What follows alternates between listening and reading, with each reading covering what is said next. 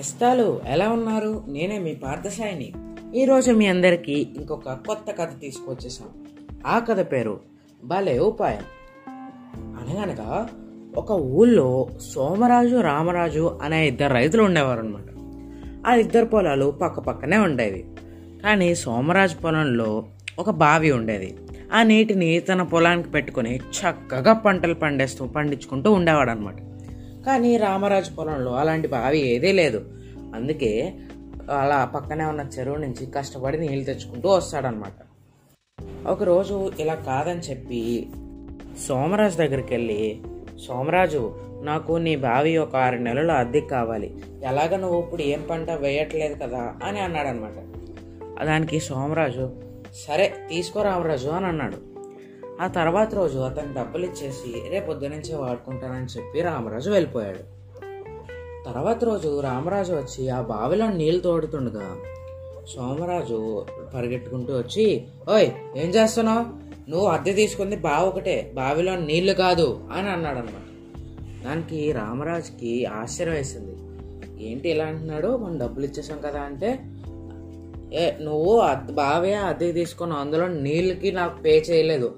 కాబట్టి నువ్వు నీళ్ళు వాడడానికి వీల్లేదు అని అన్నాడు అనమాట దాంతో రామరాజుకి చాలా బాధేసి తను పెట్టిన డబ్బులన్నీ వృధా అయిపోయినాయి అని అనుకొని ఆ ఊరి పెద్ద దగ్గరికి వెళ్ళాడనమాట ఆ ఊరి పెద్ద చెప్పిందంతా విని ఒక ఆలోచన చెప్పాడు రామరాజుకి. సరే అని చెప్పి ఆ రామరాజు ఇంటికి వెళ్ళిపోయి తర్వాత రోజు ఆ బావి దగ్గరికి వెళ్ళి సోమరాజుని పిలిచి సోమరాజు నువ్వేమంటావంటే ఈ బావిలో నీళ్ళు నేను అద్దెకి తీసుకోలేదు. అంటే అవి నీవి. కానీ ఈ బావి నా ఆరు నెలలు నాది.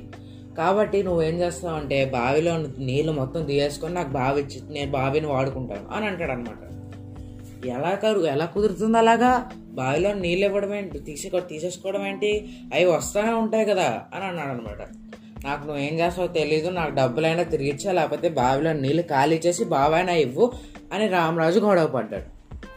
అప్పుడు వెంటనే వెనకాల నుంచి ఆ ఊరి పెద్ద వచ్చి చూసావా సోమరాజు? నువ్వు చేసిన చిన్న అస్వ స్వార్థపు తప్పు వల్ల నీకు ఇప్పుడు ఎంత సమస్య వచ్చిందో? అని అన్నాడు.